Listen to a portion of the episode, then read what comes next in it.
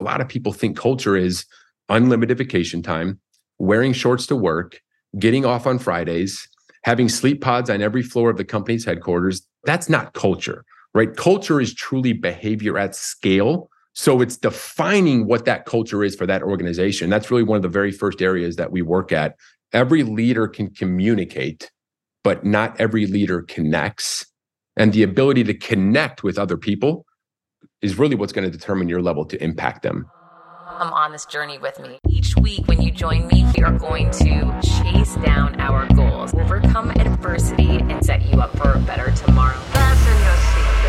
I'm ready for my close. Hi, and welcome back. I'm so excited for you to meet our guest this week, Matt Mayberry. He's an internationally acclaimed keynote speaker, leading global expert in leadership development, culture change, and organizational performance. His insights on leadership and business performance have been featured in Forbes, Fox, Business Insider, Fortune, NBC, ESPN, and so many other media outlets. His client list is impressive. JP Morgan Chase, Allstate, all the way down to Fifth Third Bank and the FBI. What?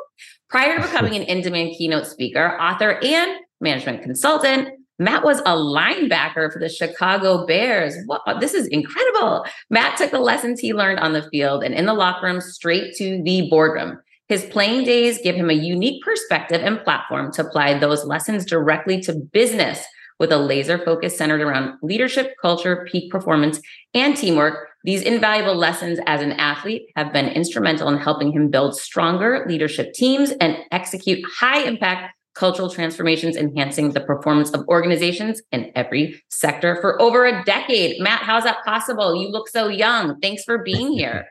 Thank you so much for having me, Heather. I'm really excited to join you today. Thank you so much. All right. So, listen, here's the thing I have a 15 year old son. He wants nothing to do with the NFL, by the way, but he wants the NBA, right? So it's like every kid's dream to go pro. You need to break down for everyone listening how did that dream come to fruition for you? Yeah, you know, it's a question I get a lot, especially a lot of parents, you know, who were they they'll have a, you know, a son or a daughter who wants to play professional sports and I I was one of those sons, you know, as far as I had to dream early on that I wanted to be a professional athlete. I always thought I wanted to play in the MLB. You know, that was my first love, baseball. So, you know, even though I thought That was a lot safer, maybe a better bet for you. a lot safer, you know. But I'll, I'll kind of get in a little bit of my backstory of why baseball actually wasn't my sport that I actually went with. But you know, for me, it was uh, my dad played football at Auburn University, so you know, football was in my DNA, and from an early age, I just loved athletics, particularly football and baseball. Early on, I really had a dream that I wanted to be a professional athlete. And early on, I also had a lot of friends and even family members who told me I was crazy for having that dream. So, sure.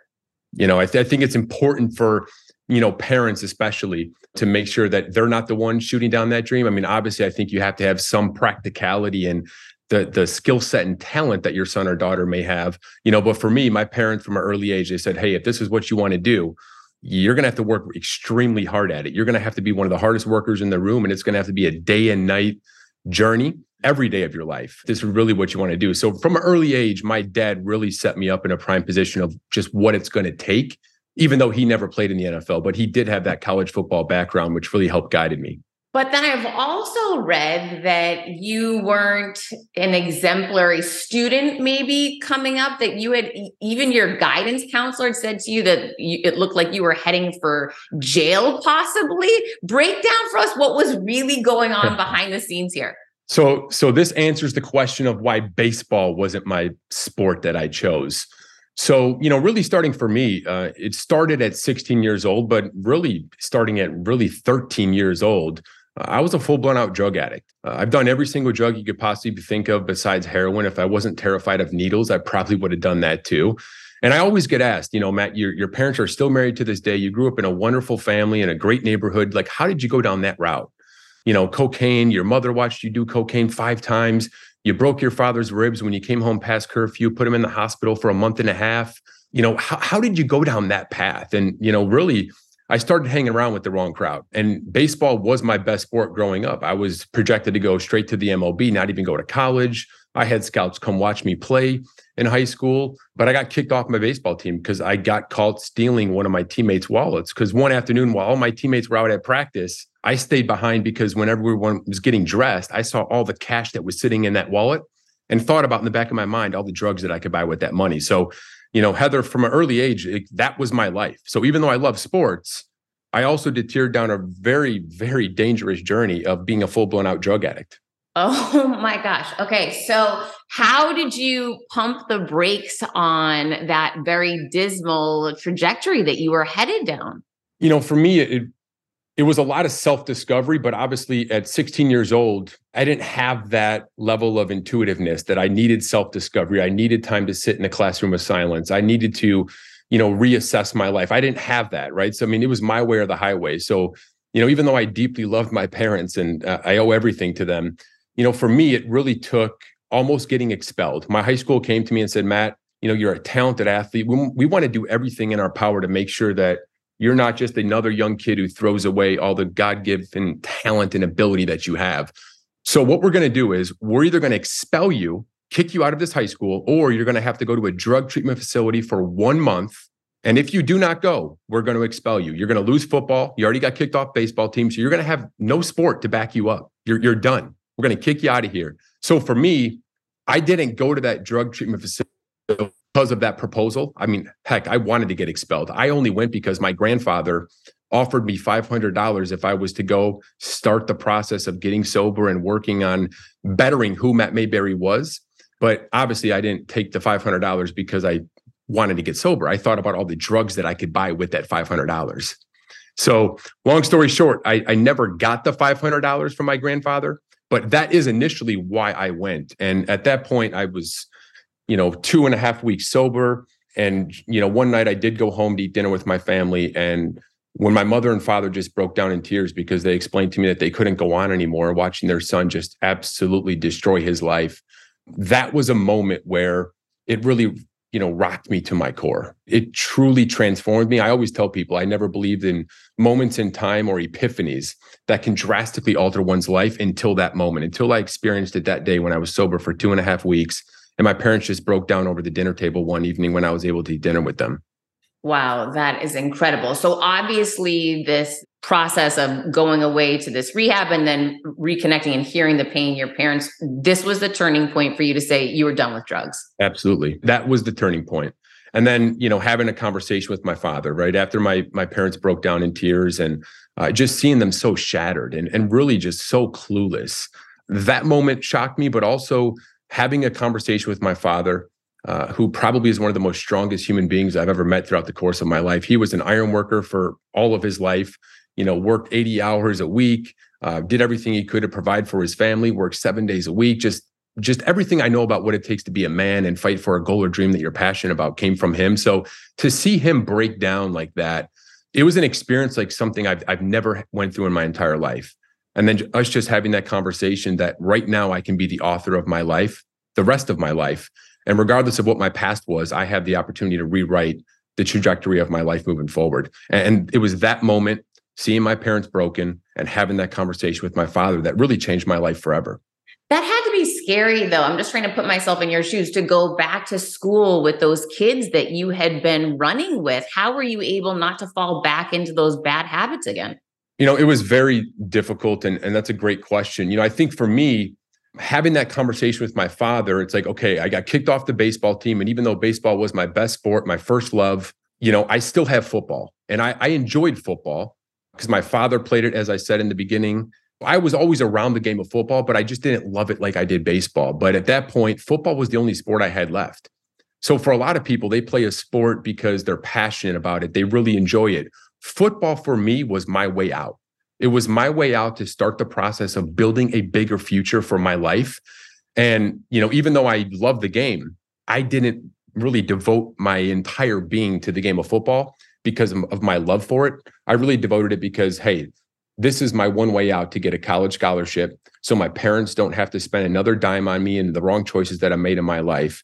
So for me, from that point forward, when I had that goal and that dream of getting a college scholarship, I didn't really think about going back to my old life or going back to my old friends or even walking down the halls when I was done with the drug treatment facility. Like, look at this guy. He's a, you know, drug addict and he's going to go back to his old ways. He thinks he's going to get a college scholarship. He's out of his mind.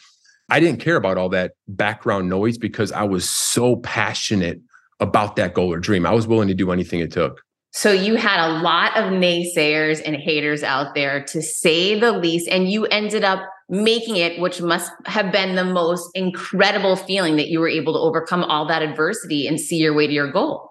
Yeah, you know, one year later, I had 19 Division One college scholarship offers. You know, so Tennessee, Georgia, uh, who just won the national championship, Northwestern. I ended up choosing Indiana, which obviously is not a Georgia or Tennessee or even a dominant college football program at that matter. But I chose Indiana because I met a man who was the head coach at the time, Terry Hoeppner, who really changed my life in so many ways.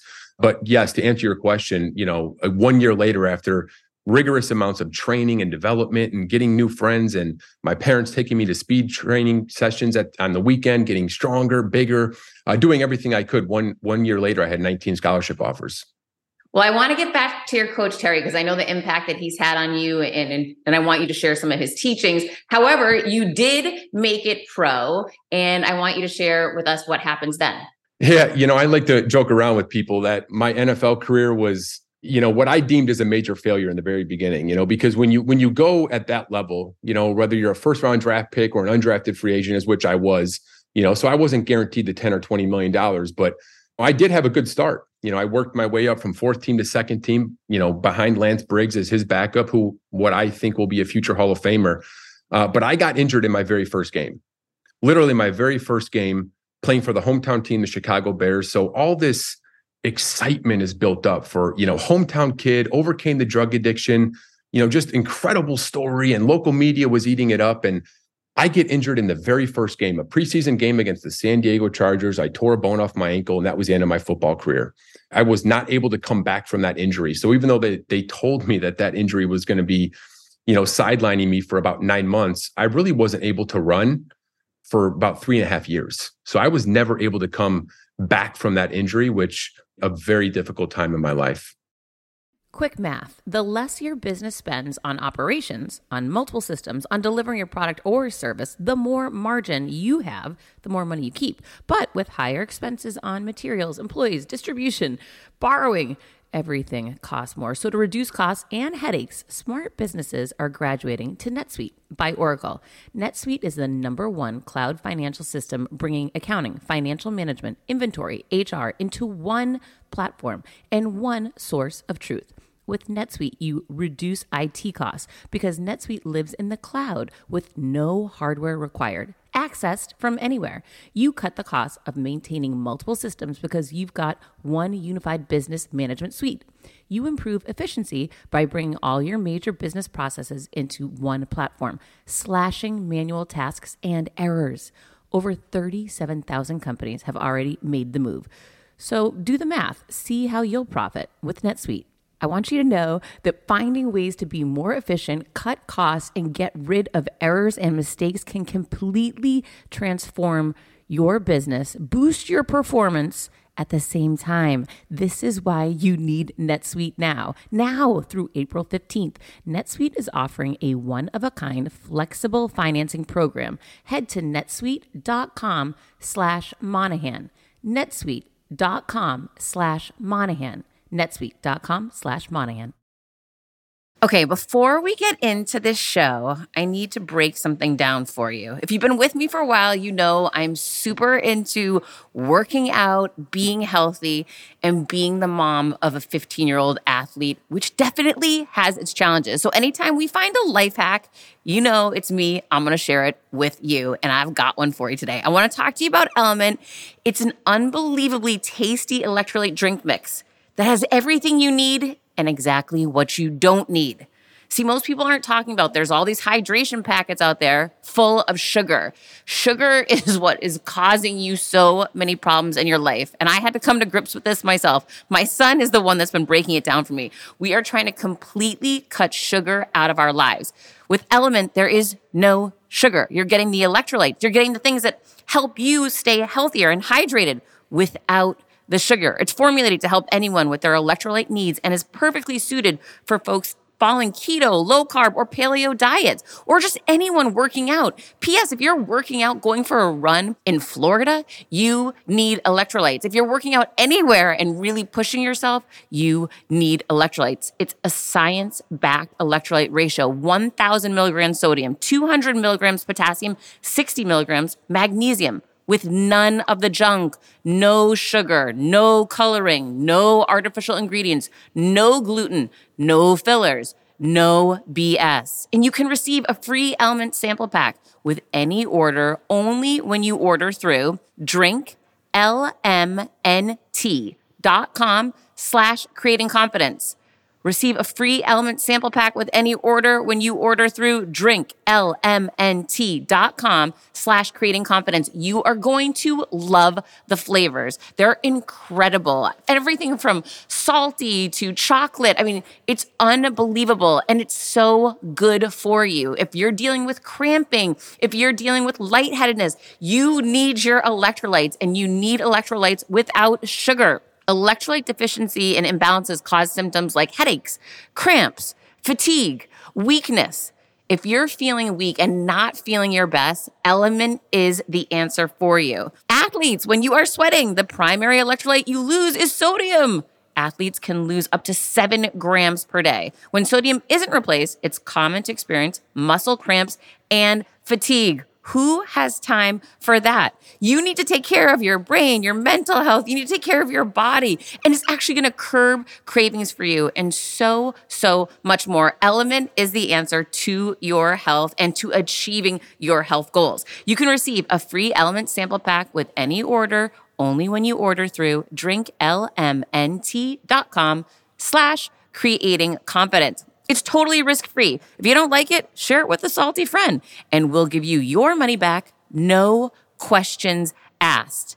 This is the answer. You can receive a free element sample pack with any order only when you order through drinklmnt.com slash creating confidence. There is no risk to you. You're welcome again, I'm just putting myself in your shoes and I'm thinking it would have been easy to go back to drugs. It would have been easy to go back to all these bad habits again because it wasn't that far away. How did you get through this period?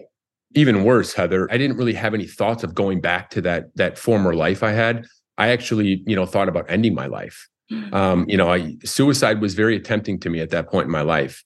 You know, because even though I, you know, football is a very violent sport, right? So I viewed it as a failure, but there's nothing I could do, right? If you sign up and choose to play the game of football, you know the, you know, what could happen. I mean, we all saw what, even if you're not a football fan, you probably saw what happened to the Buffalo Bills player, you know, a couple weeks ago, having cardiac arrest on the field. Um, it, it's a very violent sport. So even though I couldn't control that injury, I viewed it as a failure. You know, I viewed everything I put my parents through with the drug addiction, a lot of self-induced failures. You know, I admit that a lot of my hardships and struggles in life were were self-induced. I dealt with that injury by, you know, thinking that it would be just be so easy and so tempting to just end it, to just get away from all this. You know, people are already starting to chatter, the naysayers, like, like what's he going to do now? Um, you know, his NFL career was a failure. He was a bust. He he never even. I started to think about all that stuff, and for me, my biggest blessing came, you know, three and a half weeks after that injury uh, I met a man by the name of Stedman Graham, who is Oprah Winfrey's boyfriend for an eternity. Phenomenal human being. But I met him at a charity event a couple months prior. And we started having conversation and uh, him learning about my story. And long story short, he was speaking at a leadership event. He knew I was injured. So he asked me to speak at that event. And for whatever reason, you know, I was terrified of public speaking. I got a D in public speaking in college. I kid you not. I decided to do that event for only 15 minutes. I spoke at that leadership event, and that was the event that really changed my life. So, to answer your question, I think it was it was having the people around me. My parents were just unbelievable in that very dark period of when I got injured, but it was going through that pain and that that self reflection and almost contemplating suicide and ending it all, and then finally getting that phone call from Stedman, which really prompted me to not go down that path, which I'm so incredibly thankful for now it's like divine intervention. I mean, so incredible how this happened. All right. So, how did you feel when you were speaking? Were you still the D student, or did you feel like you had stepped into something so much bigger? You know, I felt like I stepped into something so much bigger, but I mean, I'd be lying if I told you that I gave the greatest speech of my life. You know, I only spoke for 15 minutes and I really talked about, you know, what I learned from being an athlete right? What I learned from the game of football, how does that relate to life? How does that relate to business? How does that relate to, you know, really everything that we want to do that really we want excellence out of from that period point of our life? Uh, so even though I spoke for 15 minutes, a moment that I remember very vividly was walking out of that gymnasium that night and sitting in my car. I had my walking boot on. I was still injured. And I just broke down in tears because standing on that stage that night in front of those people with the lights on me, it wasn't really about me. It was about the energy and really euphoric moment that it created of, of sharing my story, my lessons, and then interacting with people after that moment of just speaking for 15 minutes about how something I said resonated with them and they can relate that to being a father, being a mother, or being a business owner. It just provided so much joy in my life in a very dark period. Wow. I mean, that's definitely, that was the first day of, of the rest of your life and that new path. And just to give you a little bit of insight that you might not have, Abraham Lincoln, I believe, was the person who um, said this originally. If you need me to speak for 60 minutes, I can go on now. If you need me to speak for 30 minutes, I need a couple of weeks. And if you need me to speak for 15, give me a couple of months to prepare. Speaking for a very short window of time like that and having some level of impact is one of the toughest things to do. So very to true. hear that you did that in your first big speech and first time, you know, speaking on some of these new topics, and that's really, really impressive. So you should, you should give yourself a pat on the back for that one. You know, I try, and I love that quote, by the way. But you know, uh, for me, it, like I said, it wasn't the best speech of my life. I don't even think it was good. But I think you know, sharing it because it was such a vulnerable moment for me, and I didn't really prepare. I didn't know how to write a speech. I never even spoken in front of a group of of people before in my life. I, I think the way it was able to come off, as far as vulnerability and transparency around kind of my journey and my learning lessons and kind of shortcomings, I think that's what resonated most, and it really, really impacted my life. So, how did that one speech lead to everything that you're doing now?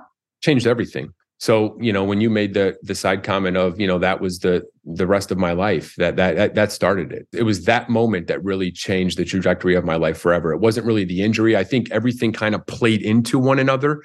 And every phase of my life, I think, kind of built on the other aspect. But for me, there was an executive in the audience and he approached me after that f- short 15 minute speech and said that he had a sales meeting coming up in a couple months and he wanted me to speak to his sales force at that meeting. And at this point, you know, I, I still had so much going on. So even though I felt great after that moment and giving that 15 minute speech, I, a, a part of me still wanted to get back to the game of football. Other part of me didn't know when I was going to overcome my injury and when I was going to be completely healed.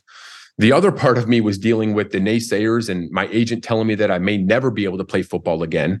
For whatever reason, I told that gentleman that evening that I would do it. And I didn't think he was going to email me, but sure enough, a day later, he emailed me the details.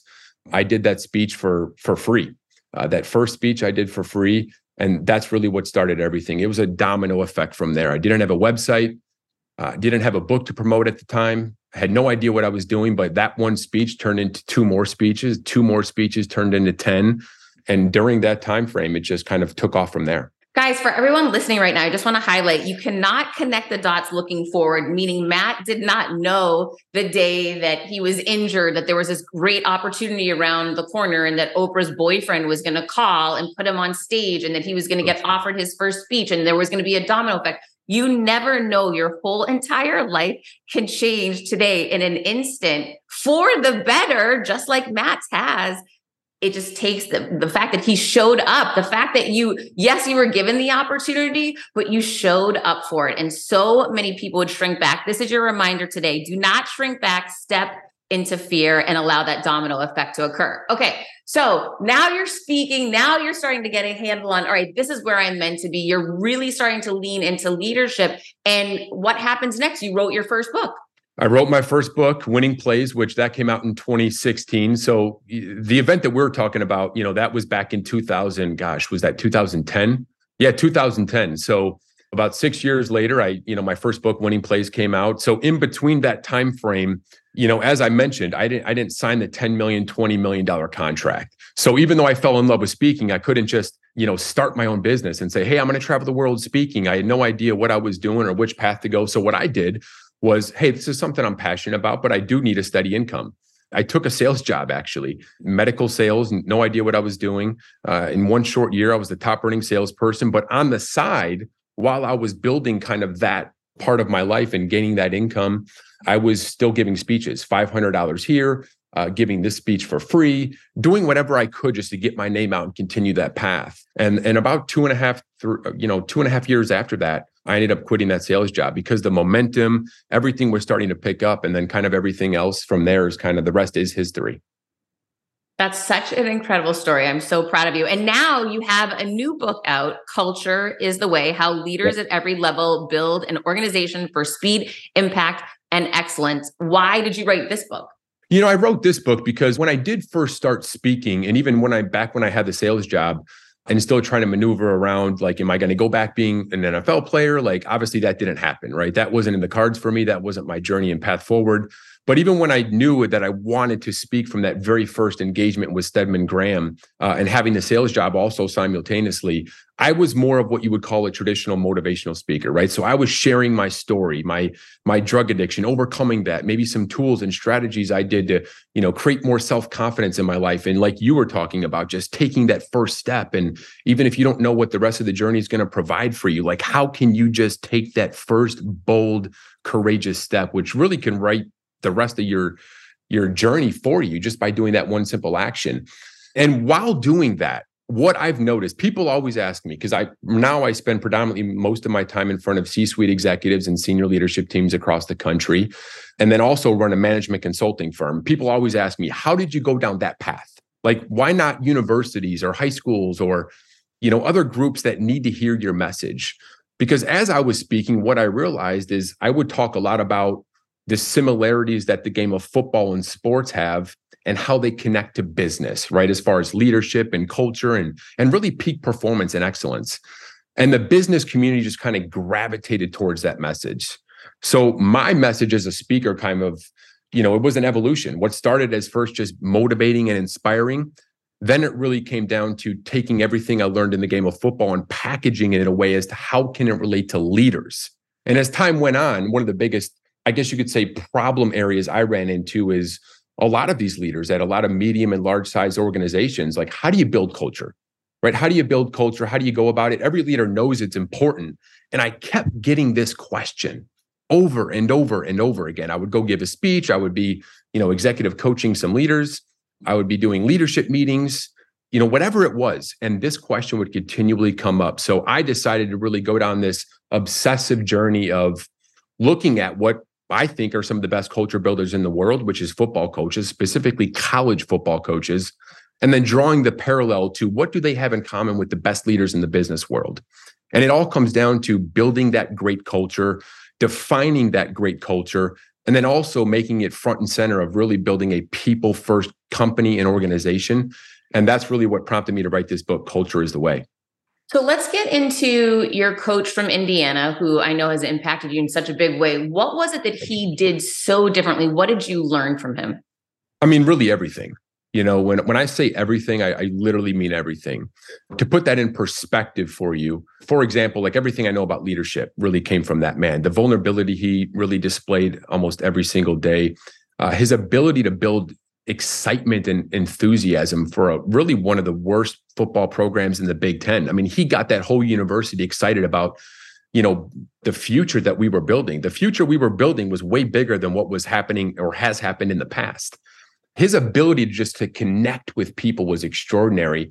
And really, it came down to this. He humanized really every interaction that he had. And when I say that, he would always be so vulnerable and open and transparent about his shortcomings and his failures. A lot of people want to talk about their successes, but what Terry Hoeppner did is he would always make fun of himself. He would always make fun of, you know, his shortcomings, his failures, and he would share uh, in full transparency kind of just really every area of his life, all of his shortcomings and failures. And that really made his ability to connect with you at a human level extraordinary. And then once he was able to connect, he was able to impact. And that that's probably one of the biggest things I learned from him, the importance of every leader can communicate, but not every leader connects. And the ability to connect with other people is really what's going to determine your level to impact them. When starting out a new business, it's a complete pain to get through the LLC part. Tailor Brands makes it 90% easier. It's easy and affordable to get your LLC with Tailor Brands. Tailor Brands offers all the legal requirements for LLCs, such as registered agent, annual compliance, EIN, operating agreement, business license, and permits, and much more. Tailor Brands walks you through each step of building a successful business and has everything you need all in one place bookkeeping, invoicing, business licenses and permits, business documents, bank accounts and so much more.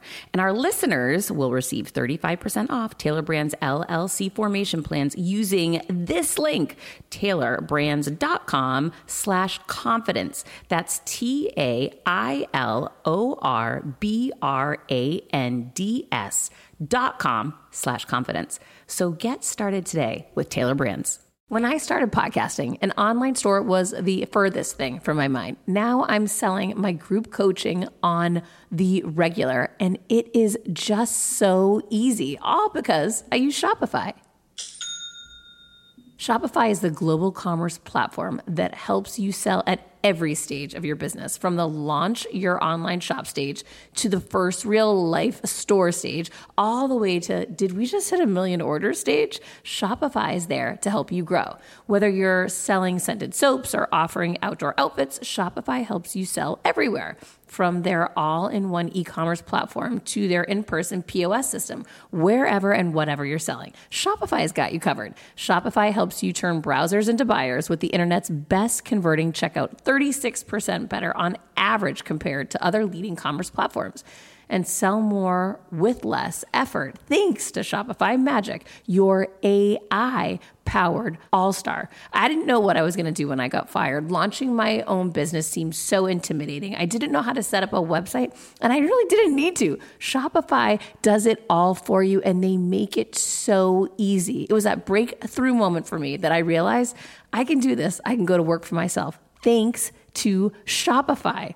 What I love about Shopify is you don't need to have all this technology information ready to, you don't need to know how to plan and run things. You just need to go to the platform, turn it on, and know what you're selling. And Shopify is going to help you figure out the rest. Shopify powers 10% of all e commerce in the US, and Shopify is the global force behind Allbirds, Rothy's, and Brooklinen, and millions of other entrepreneurs of every size across 175 countries, including your girl right here. Plus, Shopify's award winning help is there to support your success every step of the way because businesses that grow, grow with Shopify. Sign up for a $1 per month trial period at shopify.com slash Monahan all lowercase. Go to shopify.com slash Monahan now to grow your business no matter what stage you're in. Shopify.com slash Monahan. No matter what stage you're at, they're going to make it easy. So often that I've seen in, in, my time in corporate America, the majority of leaders want to appear flawless, always correct, and, and riding at a higher level than those around them, meaning they definitely didn't want to take on that, okay, let me show you all my flaws. Right.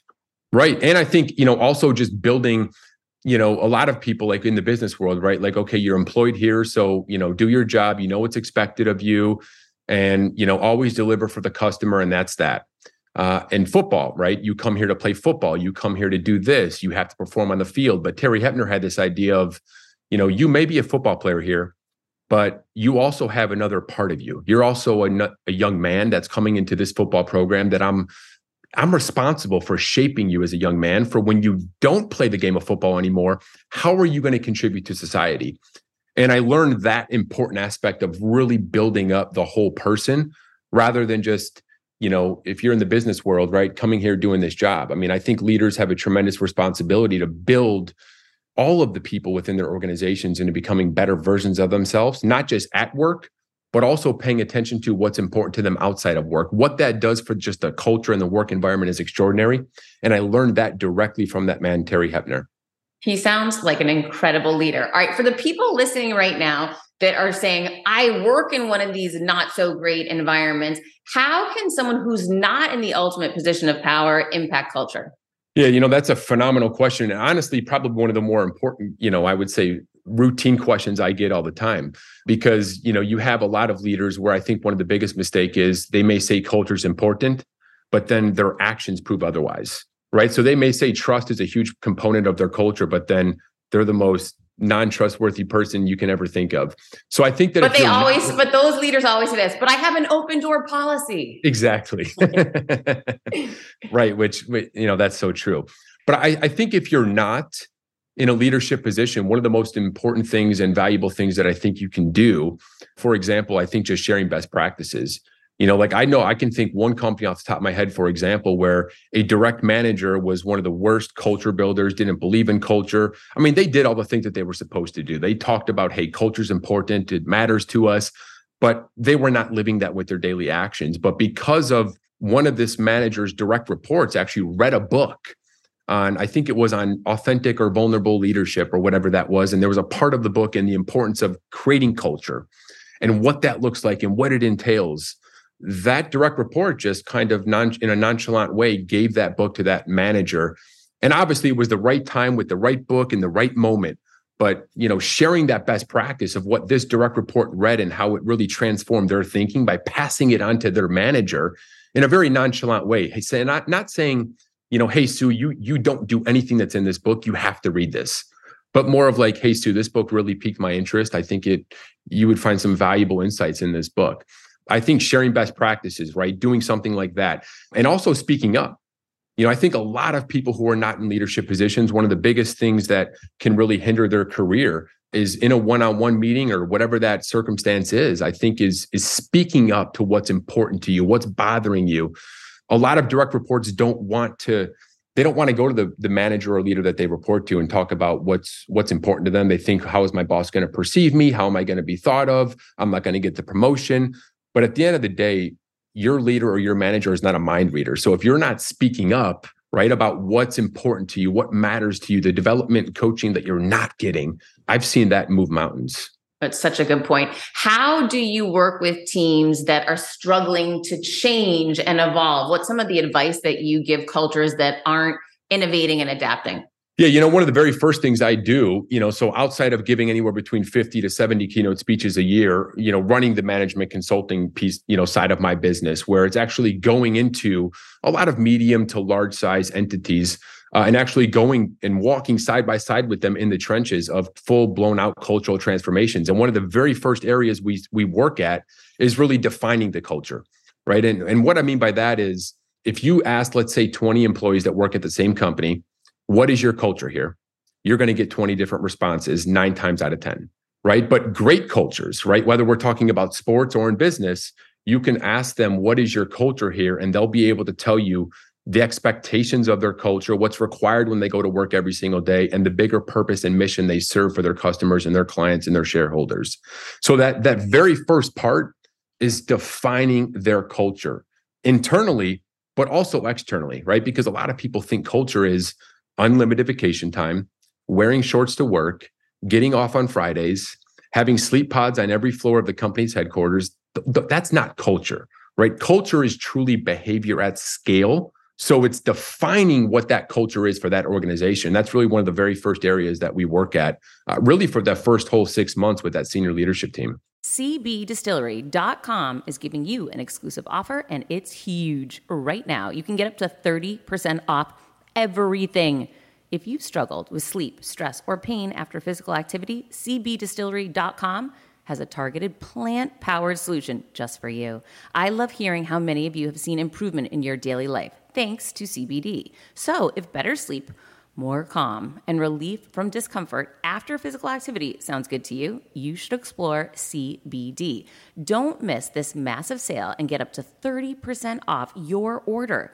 Visit cbdistillery.com and enter VIP. That's cbdistillery.com and enter VIP at cbdistillery.com.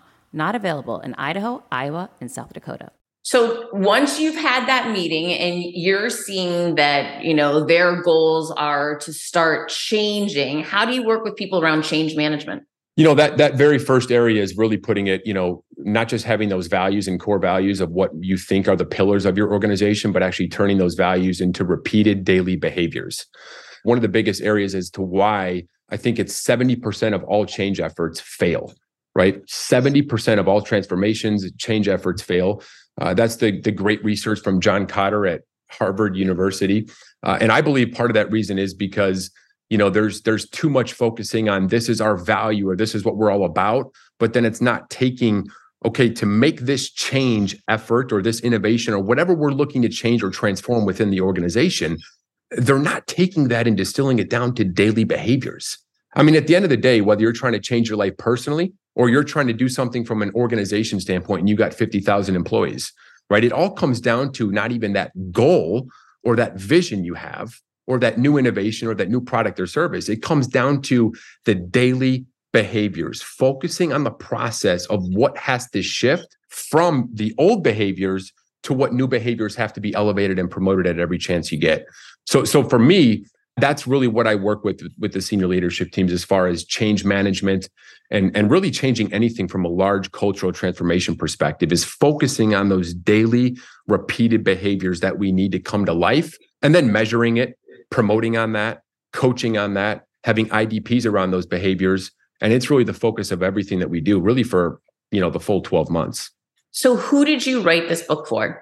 I wrote this book in particular for, I would say, any senior leader, any C suite executive or people manager that has direct reports, or even aspiring managers that one day have the ambition of becoming a leader or rising to the top and having that full autonomy to make the decisions to lead an organization to greater heights. This book isn't to say that it's just for executives and people managers. This also is written with the mind of if you don't have the control of changing culture, I think it's always going to benefit your career to learn about what is organizational culture, why is it so important moving forward to the future, and also how can I contribute to it? Because, you know, back to your point, Heather, that you mentioned, even if you don't have the decision making capability to change culture or do something from an organizational standpoint, I mean, don't you still want to go to work every day, going to an environment that you thoroughly enjoy and working with people that you enjoy? You're going to get a resounding yes. So, I mean, my belief is yes, if you're an executive or a people manager, absolutely, you have to know how to build culture. What is culture? How do we build that and tailor that to our organization? But even if you're not, you know, you're going to want to still be able to contribute to make your team or your environment more better and healthier than it was in the past. Oh, it's so good. And your title does not dictate if you are a leader or not. You do not need a title to be a leader ever. How does everybody ever. find Culture is the Way and how do they find you? Wherever books are sold, it comes out February 1st. So Amazon, Barnes and Noble, uh, you know, wherever you purchase your books. So that releases on February 1st. And the best place to find me is probably my website, mattmayberryonline.com. And then I'm on all the social media platforms as well uh, primarily Twitter and Instagram. You know, unlike you, who's very active on social media and has a set routine, I do need to continue to get better at that. My team always gives me problems that I'm not active enough and making that a priority. But th- those are the areas where you can find me and engage with me. Matt, thank you so much for the work you're doing. Thank you for sharing your amazing story and inspiring us today. Guys, until next week, keep creating your confidence. I'll see you then.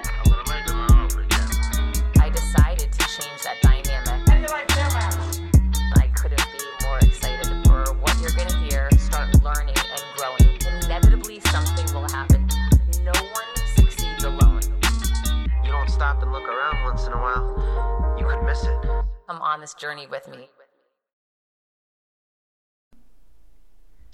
Hi, I'm here to tell you about a new podcast that I am so excited about Negotiate Your Best Life, hosted by Rebecca Zung, a part of the Yap Media Network. As a globally renowned narcissist negotiation expert and an attorney recognized by U.S. News as a best lawyer in America, Rebecca shares her invaluable insights and strategies for navigating life's toughest negotiations. By drawing from her own experiences and the wisdom of her high profile guests, such as Bob Proctor, Mark Victor Hansen, Jon Gordon, and Rebecca delivers empowering advice that will inspire you to reclaim control of your life. Negotiate Your Best Life is all about how to negotiate your way to greatness. She provides practical guidance on how to break free from toxic relationships, stand up against injustice, and transform chaos into freedom, possibility, and purpose. Many times, the first negotiation you do is with your own in the morning. In the morning is when you wake up, and that's when Negotiate Your Best Life is time for you. It's about to find your way to greatness, conquering obstacles, and creating the life you truly deserve. Get ready to slay, thrive, and unlock your full potential. Don't believe me? I'm going to go ahead and share some of the reviews that are out there so you can hear and you can believe too. You have helped me so much these last few weeks. I was with a narcissist for two years. She drove me to the point I wanted to take my own life. Listening to you has made a massive difference, and now I know what I'm with. Thank you, Rebecca. Now, the recovery. Thank you for gifting the knowledge to believe in myself again. You have unknowingly helped me legally represent myself through criminal, federal, and civil court proceedings with a narcissist. There would be so many people around the world that you're helping without even knowing, like me. You saved my life. Emma, 35 years old, Australia. If you are ready to stand up against injustice and transform the chaos in your life into freedom, possibility, and purpose, then check out Negotiate Your Best Life now. Subscribe to Negotiate Your Best Life with Rebecca Zung on Apple Podcasts, Spotify, or your favorite podcast platform.